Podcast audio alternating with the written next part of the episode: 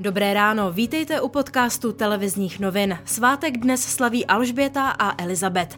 Jaké dnes bude počasí? Dnes bude skoro jasno až polojasno. Ráno a dopoledne místy mlhy nebo nízká oblačnost a ojediněle mrholení. Během dne od severozápadu přibývání oblačnosti a postupně na většině území déšť nebo přehánky.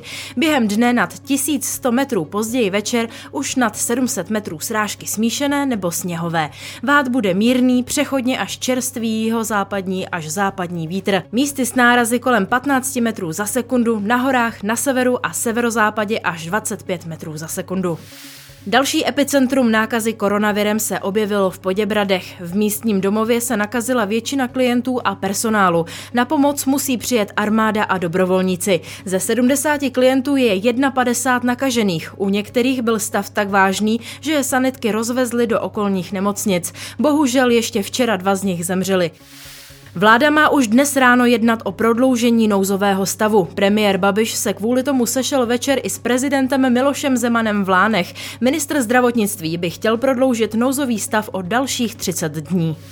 Vicepremiér a ministr průmyslu a obchodu Karel Havlíček chce v pátek na mimořádném jednání vládě navrhnout zrušení zákazu prodeje v neděli, více zákazníků na provozní plochu v obchodech nebo jednodušší režim pro matky z kočárky či handicapované.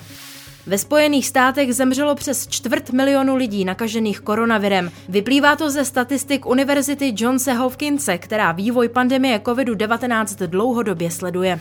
Rozehrávač Vít Krejčí ze Zaragozy byl jako pátý český basketbalista v historii draftován do NBA. 20-letého rodáka ze Strakonic si vybral ve druhém kole na 37. pozici Washington. Čeští fotbalisté porazili v závěrečném šestém zápase Ligy národů a v posledním letošním utkání Slovensko 2-0. Více podrobností najdete na webu TNCZ.